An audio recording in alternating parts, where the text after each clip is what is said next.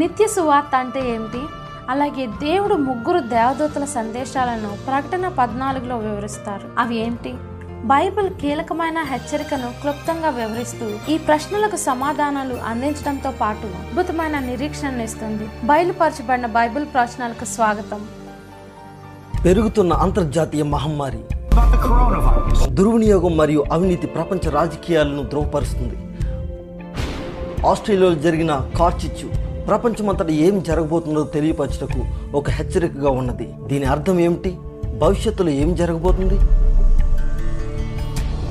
అంతర్జాతీయ ప్రసంగికురాలైన క్యామి ఊట్మెన్ గారి ద్వారా బయలుపరచబడిన బైబిల్ ప్రవచనాలు ప్రసంగాల శీర్షిక ద్వారా నేర్చుకోండి. ఆమె చేసిన ప్రపంచ పర్యటనలో నిజ జీవితంలో ఉండు కష్టాలను ముఖాముఖిగా చూశారు. ఆ కష్టాల పోరాటముల మధ్య నిరీక్షణ కల్పించు అద్భుతాలను చూశారు. బయలుపరచబడిన బైబిల్ ప్రవచనాలను ప్రసంగాల ద్వారా బైబిల్లో గల ప్రవచనాలు మన కళ్ళ ముందే ఎలా నెరవేర్చున్నాయో క్యామీ యూట్మెన్ గారి ద్వారా తెలుసుకోండి.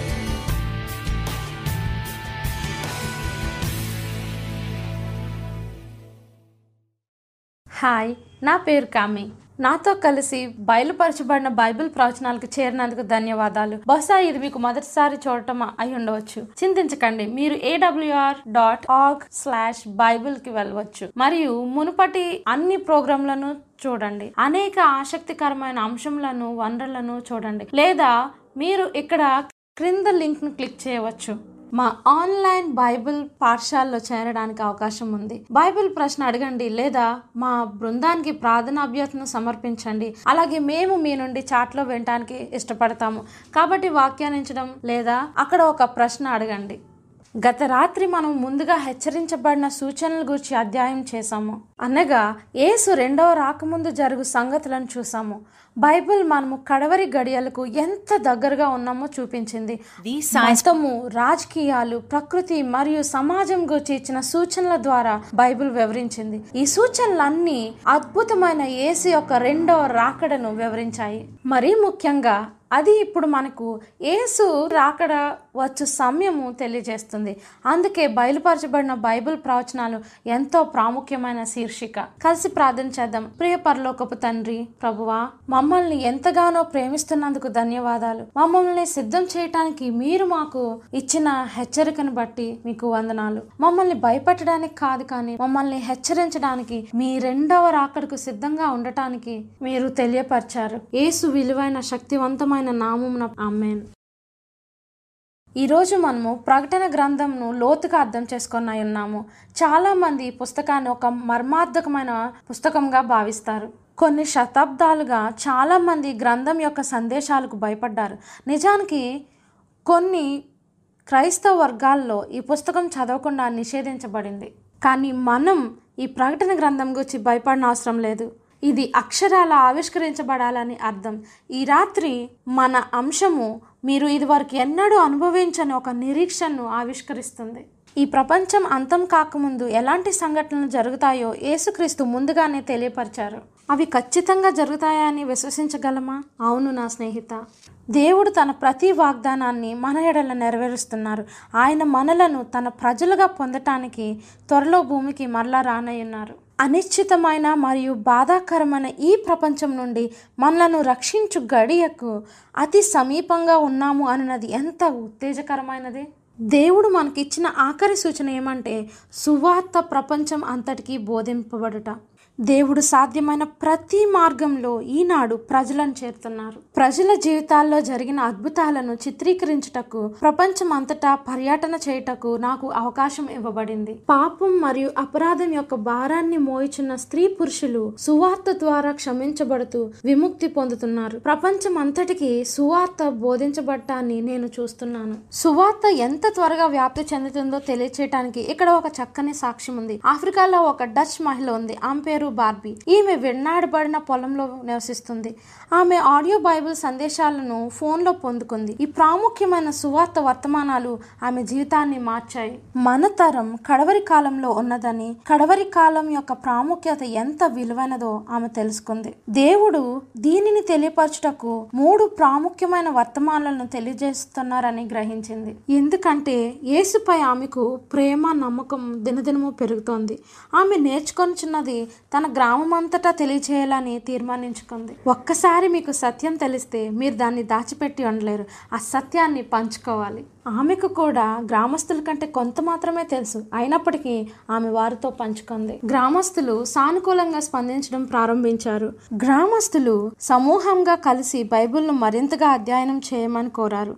కాబట్టి ఆమె పొరుగువారు ఎంతో మంది ఆమెతో అధ్యయనం చేయుటకు ఆమె పెరట్లో ఒక పెద్ద చెట్టు కింద చేరారు. రోజు బార్బీ తన ఇంట్లో పనిచేస్తుండగా చాలా శబ్దం విన్నది. ఆమెకు తెలియని సమూహము ఆమె ఇంటి దగ్గర కూడి ఉండట చూసి ఆశ్చర్యపడింది. ఆమె చూసినది నమ్మలేకపోయింది. అప్పుడు ఒక వ్యక్తి నా పేరు ఉపా అని తనను తాను పరిచయం చేసుకున్నాడు. అప్పుడు అతను తనతో పాటు తన గ్రామం నుండి యాభై మంది ముప్పై ఏడు మైళ్ళు అనగా అరవై కిలోమీటర్లు నడిచి బార్బీ ఇంటికి చేరారని అందుకు వారికి ఒక రోజంతా పట్టిందని చెప్పి కన్నీళ్ళతో ఉప మేము దేవుని గూర్చి మరియు సత్యంను తెలుసుకోవడానికి ఇంత దూరం వచ్చాం. నీ మాకు తెలియజేయగలవా అని అడిగాడు. ఇప్పుడు గత సంవత్సరంలో బార్బీ మరియు ఆమె భర్త డ్రెస్ వారి స్థలంలో ఒక చర్చ్ నిర్మించారు. వారానికి వంద మంది పైగా హాజరవుతూ యేసుని ప్రేమను ఆయన బోధనలను నేర్చుకుంటున్నారు. స్నేహితులారా దేవుడు మనల్ని ఎంతగా ప్రేమిస్తున్నాడు? ఆయన ప్రేమకు మన దగ్గర ఆధారాలు ఉన్నాయి ఆయన తన ప్రేమను వ్యక్తం చేయటానికి తన కుమారుడైన యేసును పంపించారు. యేసు నీ నా పాపములకు మూల్యం చెల్లించుటకు ఈ లోకానికి ఇష్టపూర్వకంగా వచ్చారు. నాకు ఇష్టమైన వచనాన్ని పంచుకుంటాను. యోహాను సువాత మూడో అధ్యాయము పదహారవ వచనము. దేవుడు లోకమును ఎంతో ప్రేమించను. కాగా ఆయన తన అద్వితీయ కుమారునిగా పుట్టిన వాని అందు విశ్వాసముంచు ప్రతి వాడును నశింపక నిత్య జీవం పొందినట్లు ఆయనను అనుగ్రహించాను. యేసు తన ప్రాణాన్ని మన కోసం ఎందుకు ఇచ్చాడు? ఎందుకంటే మనల్ని ఆయన అంతగా ప్రేమిస్తున్నాడు. క్రీస్తు పాపము లేనివాడు. ఆయనను ఆయన మన శిక్షను పొందారు. రెండో కొరిందీయులకు రాసిన పత్రిక ఐదో అధ్యాయము ఇరవై ఒకటో వచనంలో ఎందుకనగా మనం ఆయన యందు దేవుని నీతి అగునట్లు పాపం ఎరుగని ఆయనను అనగా క్రీస్తును మన కోసము పాపముగా చేసెను అని రాయబడి ఉంది. యేసు గెత్సెమనే తోటలోకి నడిచి వెళ్ళినప్పుడు ప్రపంచ పాపాల యొక్క భారాన్ని దాదాపు ఆయనను అణచివేసేందుకు అనుమతించారని గ్రహించావా? అందులో ఏమి ఉన్నవో ఊహించగలవా? ప్రతి అత్యాచారం హత్య అబద్ధం ద్రోహం హింస దుర్వినియోగం అపవిత్రమైన ప్రతి పాపమును స్వచ్ఛమైన తెల్లని గొర్రె అనగా యేసు ఆయన మీద వేసుకున్నారు. క్రీస్తు తనను ఎగతాళించడం అవమానించడం మరియు అవమానకరమైన సిలువకు వేలాడదీయడం చూశారు. నీనా అపరాధముల యొక్క భయంకరమైన నిజాన్ని వాస్తవాన్ని నీనా అవమానాన్ని తనలో తాను భరించాడు. యేసుని పాపానికి ఏకైక కారణం ఆయనే అన్నట్లు విశ్వమంతా ఆయనను వేలెత్తి చూపుతున్న వేళ్ళను అంగీకరించారు. మనలను మాత్రం స్వేచ్ఛగా నిందారహితులుగా విడిచిపెట్టారు. యేసు నిన్ను నన్ను కేంద్రంగా పెట్టి ప్రార్థించారు. తండ్రి దీని నుండి తప్పించు మార్గం ఏదైనా ఉంటే దయచేసి నన్ను విడిపించండి. కానీ ఒకవేళ ఇదే మానవాళిని రక్షించటకు మార్గం అయినట్లయితే మీ ఇష్టాన్ని జరిగించండి. పాత నిబంధన గ్రంథంలో ఇస్రయేళ్ళు వారి పాప క్షమాపణ కోసం జంతువులను బలిచ్చేవారు. ఇది మన అందరి పాపాల కోసం సిలువుపై రక్తం చిందింపడానికి రానయ్యున్న యేసును సూచిస్తుంది. దేవుని రక్షణ ప్రణాళికను మనకు తెలియచేయటానికి పాత నిబంధనలో గుడార సేవలు రూపొందించబడ్డాయి. క్రీస్తు దేవుని ధర్మశాస్త్రానికి పరిపూర్ణమైన విధేయత చూపుచు ఇతరులతో చక్కని బాంధవ్యాలు కలిగి మంచి కార్యాలు చేచు అనంతమైన దేవుని పరిపూర్ణ ప్రేమకు చక్కని ఉదాహరణమైన జీవితాన్ని జీవించారు. ప్రభువు ఆదాము హవ్వలు ఏదేను వనంలో చేసినది అరణ్యంలో చేయలేదు. నలభై రోజుల ఉపవాసం తర్వాత సాతాను ద్వారా అరణ్యంలో శోధింపబడినప్పటికీ యేసు దేవుని వాక్యానికి నమ్మకంగా లోబడి ఉన్నారు. అలాగే క్రీస్తు ఇస్రాయేళ్ళు దేనిలో విఫలమయ్యారో దానిలో కూడా జయించారు. యేసు శోధకుడైన సాతానుతో పోరాడుటకు ద్వితీయోపదేశ కాండమును ఉదాహరించారు. అది పాత నిబంధన మిత్రులారా. యేసు వాక్యాలను ఎలా ఉపయోగిస్తున్నారో గమనించారా? పాత నిబంధన మరియు కొత్త నిబంధన కలిసి ఉన్నాయి. క్రీస్తుని విజయం మరియు ఆయన పరిపూర్ణ విధేయత కలిగిన జీవితం ఎవరైతే క్రీస్తుని రక్షకుడిగా అంగీకరిస్తారో వారికి సొంతమవుతుంది. ఆయన జీవితం మీకు కావాలని కోరుకుంటున్నారా? మార్టిన్ లూథర్ గారు చాలా అందంగా వ్యక్తీకరించారు దేవుడు తన నీతిని నా నీతిగా చేశారు. నా పాపాన్ని ఆయన పాపంగా చేశారు. నా పాపాన్ని ఆయన పాపంగా చేసినందున నా పాపం నాకు ఎంత మాత్రము లేక నేను స్వేచ్ఛ కలిగి ఉన్నాను. అని అన్నారు. చరిత్రలో జరిగిన సంఘటనలు అన్నిటికంటే శిలువపై క్రీస్తుని మరణము చాలా ప్రాముఖ్యమైనదిగా ఉన్నది. పౌలు క్రీస్తుని గూర్చి విశేషంగా మాట్లాడుతున్నాడు. యేసు సిలువ వేయబడి మరణించబడటమే కాకుండా ఆయన ఇప్పుడు మరణాన్ని జయించి చీకటి శక్తులను అధిగమించి పునరుత్థానం ద్వారా సజీవంగా ఉన్నారు స్నేహిత మరియు మనకు నీతిని ఇచ్చారు ఆయన పునరుత్నము మన భవిష్యత్ యొక్క అమృత్వానికి ప్రతిజ్ఞగా మారింది. ఎందుకంటే ఆయన లేచినందున మనం శాశ్వతంగా జీవించగలం. నూతన జీవితాన్ని అవలంబించడానికి యేసు మనకు ఆయన యొక్క శక్తిని ఇచ్చి ఉన్నారు ఆయన వల్ల మాత్రమే మనము మళ్ళా జన్మించగలము. ఆయనకు మనపై ఉన్న గొప్ప ప్రేమ కారణంగా మన తరపున అంత గొప్ప త్యాగాన్ని చేశారు. ఆయన మనలను రాబో వాటికే సిద్ధపరచుటకు దేవుడు మనల్ని హెచ్చరించడానికి తాను చేయగలిగినదంతయు చేస్తున్నారు. మన ముఖ్య ఉద్దేశంను జ్ఞాపకం చేసుకుందాం. అది బైబిల్లో ఉంటే నేను నమ్ముతాను. అది బైబిల్ను వ్యతిరేకిస్తే అది నాకు సంబంధించినది కాదు. కలిసిగట్టుగా ప్రకటన గ్రంథం నుండి ఇవ్వబడిన ప్రాముఖ్యమైన ప్రవచనాల ద్వారా కనుగొన్న హెచ్చరికలను చూద్దాం. దేవుడు మన తరానికి ఇచ్చినవి చూద్దాం. ఎందుకంటే మనం గత రాత్రి మత్త ఇరవై నాలుగు ద్వారా కడవరి కాలంలో జరుగు సూచనలు తరచుగాను తీవ్రంగాను పెరుగుతున్నట్లు తెలుసుకున్నాం. ప్రకటన గ్రంథంలో దేవుని అంతిమ రోజు యొక్క వర్తమానం ఉంది. దేవుడు ఎల్లప్పుడూ తన ప్రజలను ప్రపంచవ్యాప్తంగా సంభవించు ప్రధాన సంఘటనలకే సిద్ధపరచుటకు హెచ్చరికనిస్తారు. ఎందుకంటే అది వారి నిత్య జీవితాన్ని ప్రభావితం చేస్తుంది. వాస్తవానికి బైబిల్లో నమూనా ఉంది. ఈ రాత్రి దాన్ని కనుగొనడం చాలా ఉత్తేజకరమైనది. ప్రేమగల దేవుడు ఆయన ఆదికాండం నుండి ప్రకటన గ్రంథం వరకు మనకి తెలియజేస్తున్నారు. ఇప్పుడు కొన్ని ఉదాహరణలు చూద్దాం. దేవుడు నీటి ద్వారా ప్రపంచంకు రాబోయే విధ్వంసం గూర్చి స్త్రీ పురుషులను సిద్ధం చేయటకు నోవాహును ఆదేశించారు. వరద ద్వారా నాశనం చేయటకు కాదు కానీ ప్రజలను రక్షించాలని దేవుడు ఆరాటపడ్డారు. దేవునిది ఎంత పెద్ద మనసు మరియు ఎంత గొప్ప సహనం అంటే ఆయన నోవాహును హెచ్చరించమని చెప్పి ప్రజలు నిర్ణయించుకోవడానికి నూట ఇరవై సంవత్సరాలు ఇచ్చారు. అనగా నూట ఇరవై సంవత్సరాల దయ నూట ఇరవై సంవత్సరాల కృప నూట ఇరవై సంవత్సరాల ప్రేమపూర్వక విజ్ఞప్తులు. బైబిల్లోని ప్రధాన సంఘటనలు సంభవించక ముందు ఎప్పుడు దేవుడు తన కృపను మరియు హెచ్చరికలను ఇవ్వడం ఎంతో అద్భుతం కదూ? నోవాహు దినములలో జీవించిన ప్రజలు కృప యొక్క వర్తమానమును తిరస్కరించిన తర్వాతే దేవుడు వరదను పంపించారు. ఇది దేవుని నిజమైన అనుచరులు ఎవరో స్పష్టం చేసింది. మరొక ఉదాహరణ ఉంది. దేవుడు అదే నమూనాను యోసెఫ్ రోజుల్లో కూడా వివరించారు. ఐగుప్తు దేశానికి కరువు వాటిల్లుతుందని ఆయన వెల్లడించారు. కానీ కరువు సంభవించక ముందు యోసేపు అనే ఒక వ్యక్తిని హెచ్చరించు దోతగా మాత్రమే కాకుండా రాబోయే వినాశనం కోసం వారు సిద్ధంగా ఉండుటకు వారికి సహాయం చేయుటకు లేవనెత్తారు. దేవుడు ఫరోకు మరియు ఈజిప్టియన్లకు కేవలం ఏడు రోజులు మాత్రమే ఇవ్వలేదు ఆ కరువు కోసం సిద్ధం కావటానికి దేవుడు దయతో ఏడు సంవత్సరాల తర్వాత ఏడు సంవత్సరాల కరువు వస్తుందని హెచ్చరించారు. ఆయన సరిపడా ధాన్యం నిల్వ చేయటానికి ఫరోకు సలహా ఇచ్చారు. కావున వారి ధాన్యం బాణలలో అంచుల వరకు నిండి పొర్లుచు ఉంది. అయితే దేవుడు మరలా ఆయన ఆజ్ఞలను పాటించిన వారిని రక్షించారు. దేవుడు ఆయన సూచనలు విశ్వసించి పాటించిన వారిని చూచారు. ఈ నమూనా పాత నిబంధన అంతటా మళ్ళీ మళ్ళీ జరిగింది. దేవుడు రాబోయే ఉగ్రతను గూర్చి ఇస్రాయేలులకు ప్రవక్తల ద్వారా హెచ్చరించారు. నాకు ఇది ప్రియమైనది. ఇప్పుడు క్రొత్త నిబంధనలో యేసుని మొదటి రాకడ కొరకు మార్గం సిద్ధం చేయటానికి దేవుడు బాప్తిసమిచ్చి యోహానును పిలిచారు. యోహాను త్వరలో దేవుని కుమారుడు రానై ఉన్నారని ప్రజలకు తెలుపుటకు వారి దృష్టిని దేవుని వైపు త్రిప్పుటకు శక్తివంతమైన ఆశ్చర్యకరమైన సత్యాలను బోధించారు. బైబిల్ యోహానును ప్రభు కొరకు ప్రజలను సిద్ధం చేయటకు పంపబడిన అరణ్యంలో ఒకని కేక అని వివరిస్తోంది. మన దేవుడు స్థిరమైన మరియు నమ్మకమైన వాడు. ఆయన చెప్పేది సత్యమని మనం నమ్మవచ్చు. ఆయన మనకు హెచ్చరిక ఇచ్చినప్పుడు మనము ఆయన మాటలను విశ్వసించవచ్చు. కాబట్టి మనం అలానే చేద్దాం.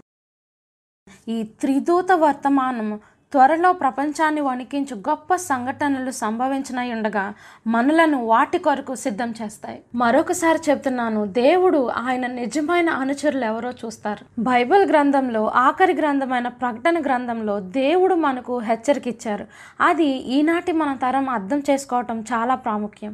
ఎందుకంటే అది నోవాహు యోసేపు మరియు బాప్తిసమిచ్చు యాహాన్ కాలంలో ఉన్నట్లుగా ఉంటుంది.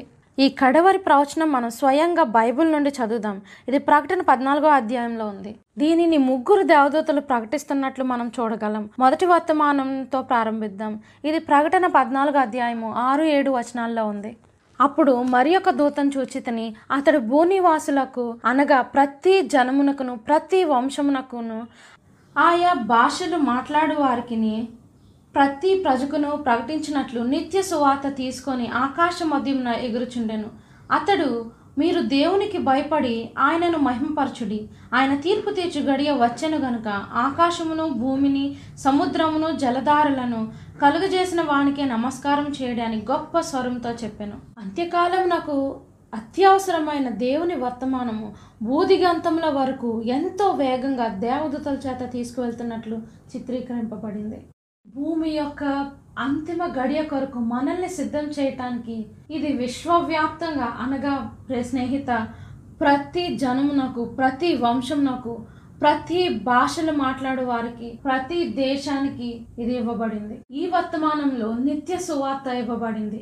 నిత్య సువార్త అంటే ఏంటి నిత్య సువార్తను గురించి నాలుగు పాయింట్లు మనం చూద్దాం. మొదటిది క్రీస్తు మన కొరకు మరణించారు.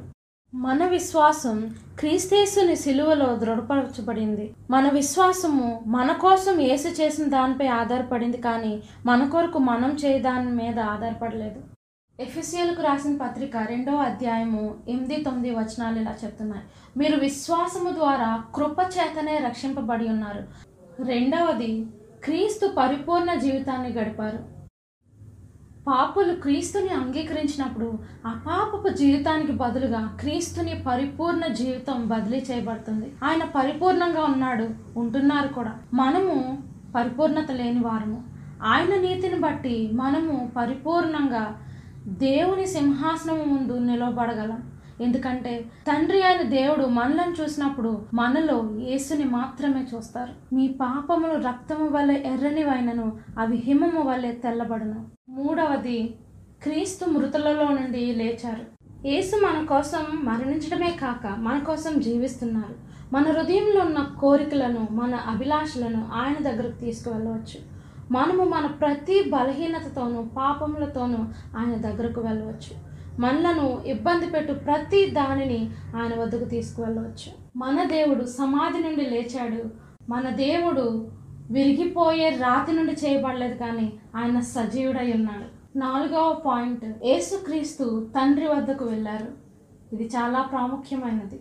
ఎందుకంటే ప్రపంచ రాజకీయ నాయకులు అందరూ చనిపోయారు. నెబ్కద్నెజర్ చనిపోయారు. అలెగ్జాండర్ ది గ్రేట్ చనిపోయారు. అలాగే Caesar Napoleon Hitler and Stalin వీళ్ళందరూ కూడా మరణించారు. కానీ యేసుక్రీస్తు వారు మాత్రము సజీవంగా ఉన్నారు. ఆయనకు మీ పేరు తెలుసు మిత్రమా? మీ యొక్క అవసరాలు ఆయనకి తెలుసు. ఆయన ఎరిగి ఉన్నారు. మీ వ్యక్తిగత ప్రార్థనలు వినటానికి దేవుడు ఎదురు చూస్తున్నారని మీకు తెలుసా? ఆయన రాజ్యం కోసం మిమ్మల్ని రక్షించడమే ఆయన యొక్క గొప్ప కోరిక. నిత్య సువార్త అనగా యేసు యేసు మాత్రమే సమాధానం. ఆయన మళ్ళీ మళ్ళీ క్షమిస్తున్నారు. యేసు ఇప్పటికీ జీవితాలను మారుస్తున్నారు. నేను దీనిని మరణశిక్ష విధింపబడిన ఒక ఖైదీ కళ్ళల్లో చూశాను. ఆయన తన పట్ల యేసునుకున్న ప్రేమను అర్థం చేసుకొని యేసును అంగీకరించి తన జీవితంలోకి ఆహ్వానించాడు. ఇప్పుడు ఆ కటకటాల వెనుక తనకు నిత్య జీవముకై ఒక నిరీక్షణ ఉంది. నేను దీనిని కమ్యూనిస్టు తిరుగుబాటు శిబిరం అంతటా చూశాను. వారు తమ ఆయుధాలను విడిచిపెట్టి మాతో ఆరాధనలో పాల్గొన్నారు. తరువాత చక్కని బాప్తిజములు తీసుకున్నారు. మరియు నేపాల్లో ఉన్నప్పుడు హిమాలయ పర్వతం దగ్గర క్రైస్తవ గ్రామాలను దర్శించడానికి నడిచి వెళ్ళాం. అక్కడ వ్యక్తిగతంగా నేను ఒకటి గమనించాను. గతంలో మాంత్రిక వైద్యుడిగా ఉన్న వ్యక్తి ఇప్పుడు యేసుని శక్తితో తన సంతోషాన్ని కనుగొన్నాడు. నాకు ప్రియమైన సాక్ష్యం ఒకటి ఉంది. అది ఒక యువతిది. ఆమె భద్రత కలిగిన పర్వత గ్రామం విడిచి నగరంలోకి వెళ్ళింది. ఆమె మోసపుచ్చబడి ఒక వ్యభిచార గృహంలో బంధింపబడి నిరాశతో ఉంది. ఒకరోజు రాత్రి ఆశ్చర్యకరంగా తనకు మూల్యంగా ఒక రేడియో ఇవ్వబడింది. దాని ద్వారా ఆమె యేసును తెలుసుకొని తన సురక్షకునిగా అంగీకరించింది. ఆయన నుండి క్షమింపబడింది. ఆమెలో నిరీక్షణ మరియు శక్తి పెరిగింది. ఆ జీవితం నుండి తప్పించుకొని ఇప్పుడు స్వేచ్ఛగా దేవుని బిడ్డగా జీవిస్తుంది. స్నేహిత దేవుడు ఎవరి జీవితాన్నైనా మార్చగలరు? ఆయన ఎంతో గొప్పవారు. కాబట్టి నీవు ఆయనను నీ హృదయంలోకి ఆహ్వానించాలి.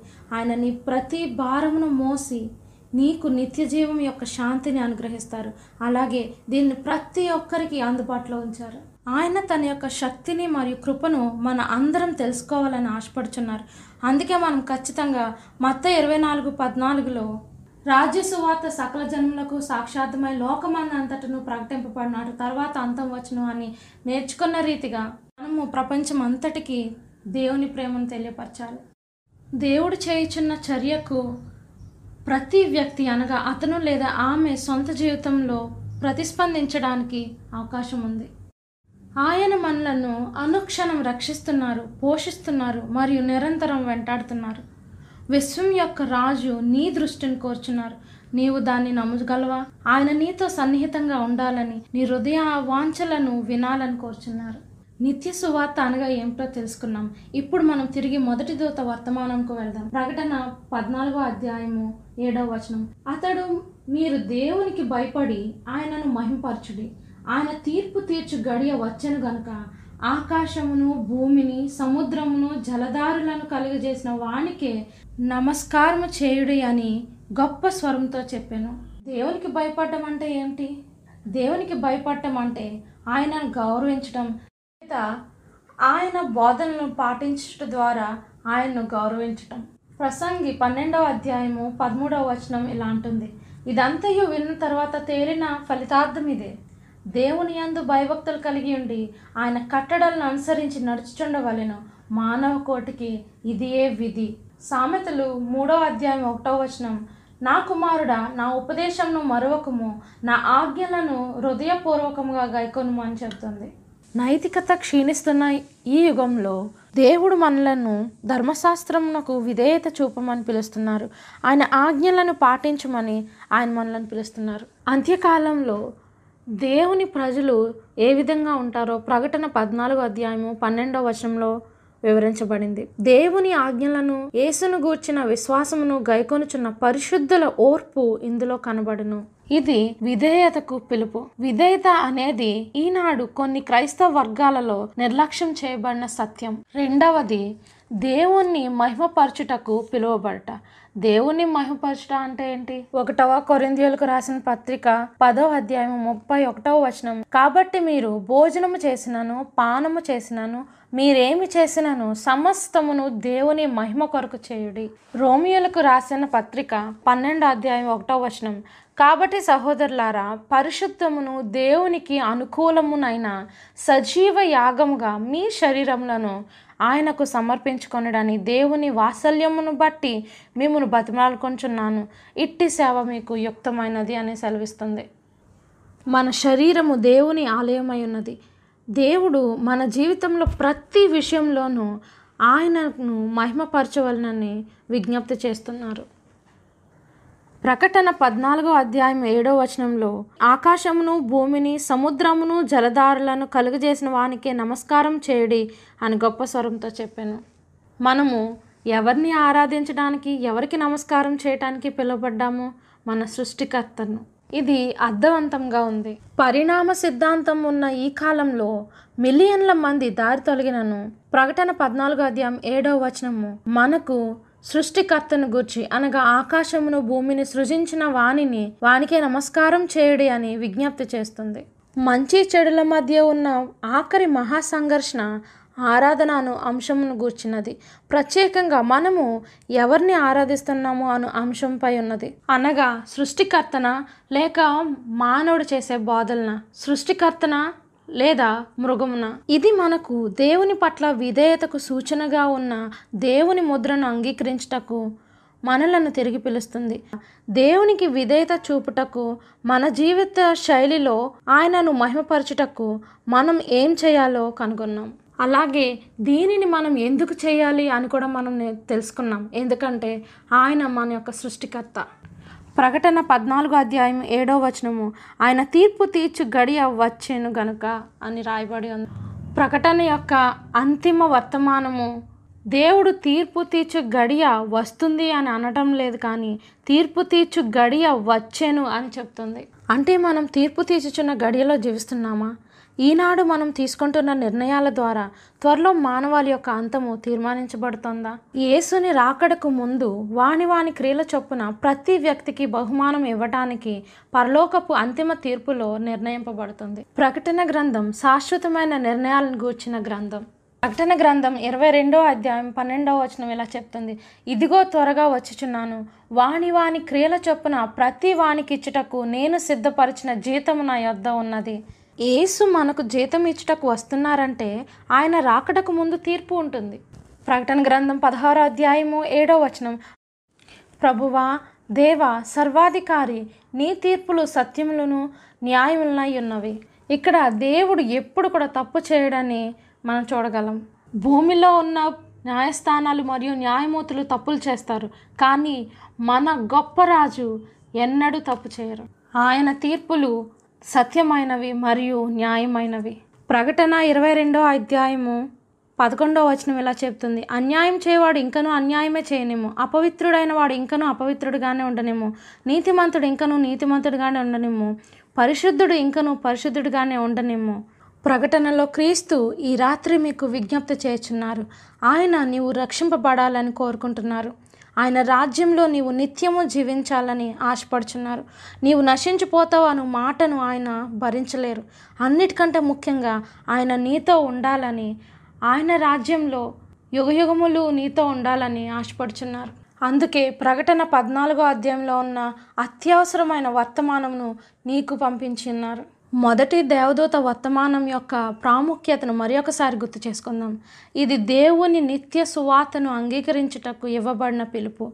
మనం జీవితంలో ఆయనను మహిమపరచుట అలాగే సృష్టికర్తను ఆరాధించుటను గుర్తు చేస్తుంది. ఇది నిబద్ధతకు విధేయతకు లోపడి ఉండుటకు దేవుడు చేసిన విజ్ఞప్తి. తరువాత రెండవ దూత సత్యాన్ని వెల్లడిస్తూ అసత్యాన్ని బహిర్గతం అనగా తెలియజేస్తుంది. ప్రకటన పద్నాలుగో అధ్యాయం ఎనిమిదో వచనంలో దేవుని వాక్యం ఇలా సెలవిస్తుంది. వేరొక దూత అనగా రెండవ దూత అతని వెంబడి వచ్చి మహోద్రేకముతో కూడిన తన వ్యభిచార మద్యమును సమస్త జనములకు త్రాగించిన ఈ మహాబబులోను కూలిపోయెను కూలిపోయెను అని చెప్పాను. ప్రకటన గ్రంథం బబులోను ఆధ్యాత్మిక గందరగోళాన్ని సూచిస్తుంది. అనగా దేవుడు బాబేలు గోపురం దగ్గర భాషలను గందరగోళం చేసినట్లుగా బబులోను కూడా ఆధ్యాత్మిక గందరగోళంలో ఉన్నట్టు సూచిస్తుంది. కడవరి కాలంలో మానవుడు సాంప్రదాయం మీద ఆధారపడి చేసే బోధనలు క్రైస్తవ సంఘంలో గందరగోళంకు దారితీస్తుంది. దేవుడు ఈనాడు ప్రజలను ఆయన వాక్యాన్ని అనుసరించటకు పిలుస్తున్నారు. యేసు యోహాను సువార్త పదిహేడో అధ్యాయం పదిహేడో వచనంలో ఇలా అంటున్నారు. సత్యమందు వారిని ప్రతిష్ట చేయము నీ వాక్యమే సత్యము. మృగం ముద్ర యొక్క కేంద్ర సమస్య ఏమనగా? ఆరాధన. దయచేసి చూస్తుండండి స్నేహితులారా మనం ఇంకా లోతుగా ఈ విషయాలను తెలుసుకోబోతున్నాం.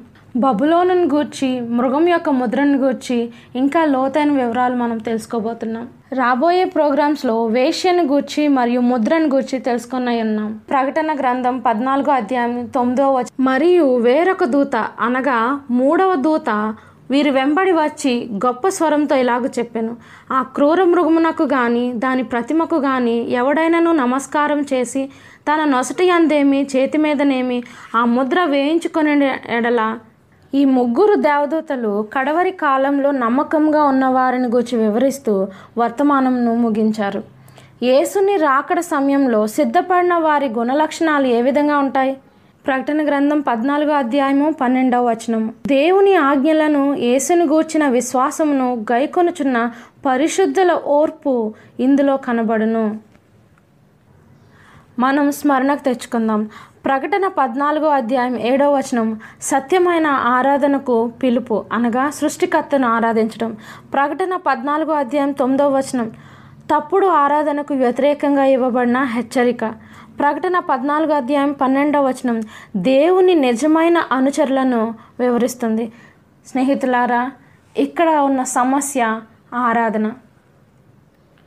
దేవునికి ఆయన ఆజ్ఞలను పాటిస్తూ ఆయనను సృష్టికర్తగాను ప్రభువుగాను ఆరాధించు సమూహం ఉంటుంది. దేవుని అంతిమ వర్తమానం కడవరి కాలంలో సాతాని యొక్క మోసములకు వ్యతిరేకంగా మనలను హెచ్చరిస్తుంది. దేవుని ఆజ్ఞలను గందరగోళం చేయడమే సాతాని యొక్క ప్రధాన లక్ష్యం. త్రిదూత వర్తమానం ప్రపంచానికి అంతిమ వర్తమానం.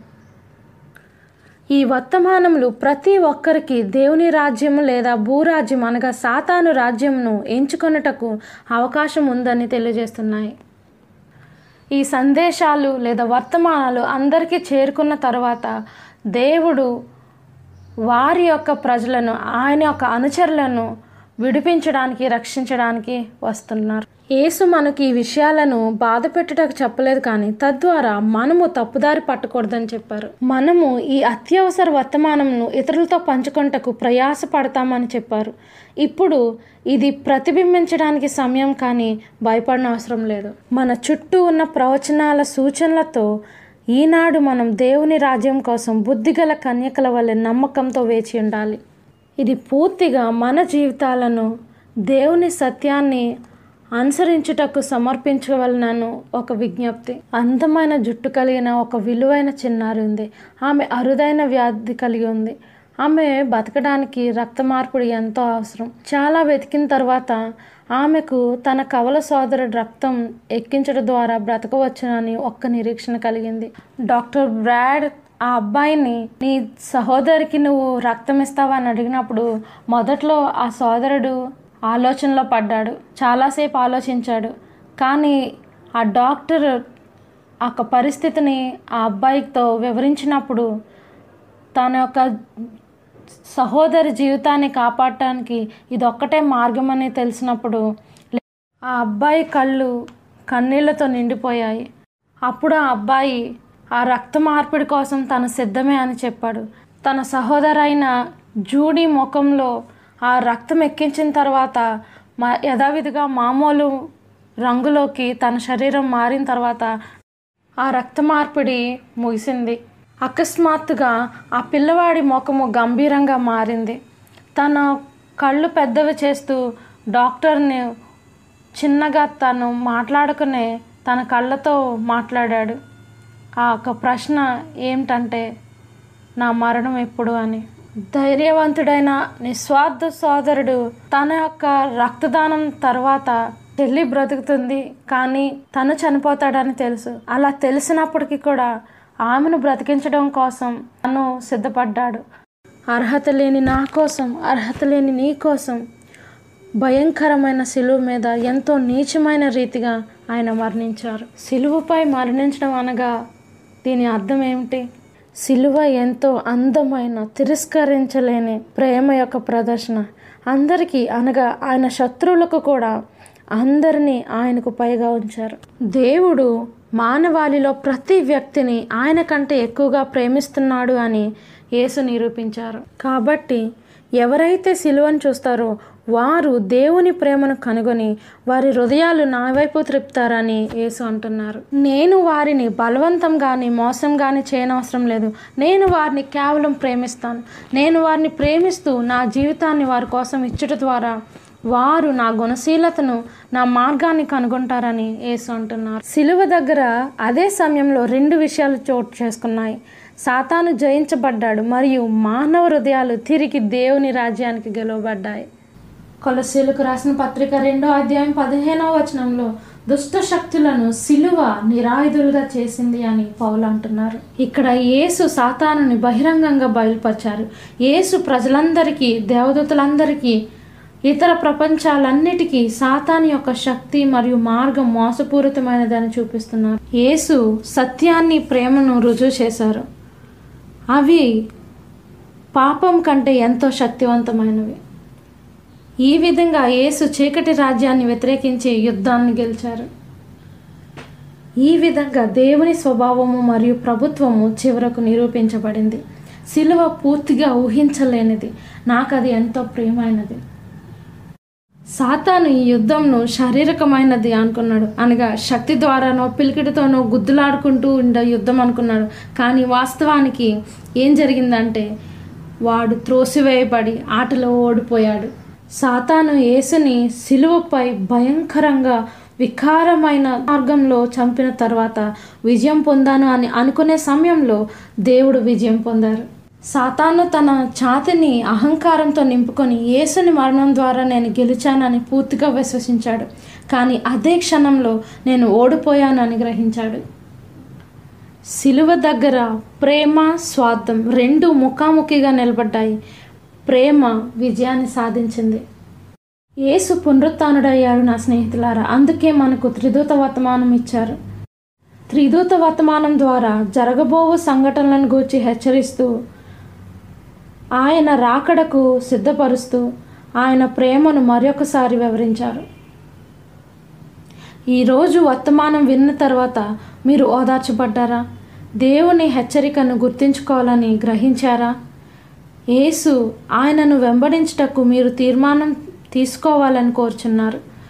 యేసు యాహాను సువార్త పద్నాలుగు అధ్యాయం ఒకటి నుంచి మూడు వచనాల్లో ఇలా అంటున్నారు. మీ హృదయమును కలవరపడనీయకుడి దేవుని అందు విశ్వాసముంచుచున్నారు. నా ఎందునూ విశ్వాసముంచుడి. నా తండ్రి ఎంట అనేక నివాసములు కలవు లేని ఎడల మీతో చెప్పుదును. మీకు స్థలము సిద్ధపరచ వెళ్ళుచున్నాను. ఇక్కడ ఒకసారి ఆగి గమనిద్దాం. ఇక్కడ చాలా లోతుగా లోతైన భావము వ్యక్తిగతంగా వ్యక్తం చేస్తున్నారు. యేసు నీ కోసం ఒక స్థలాన్ని సిద్ధం చేస్తున్నారు. తరువాత ఇలా అంటున్నారు.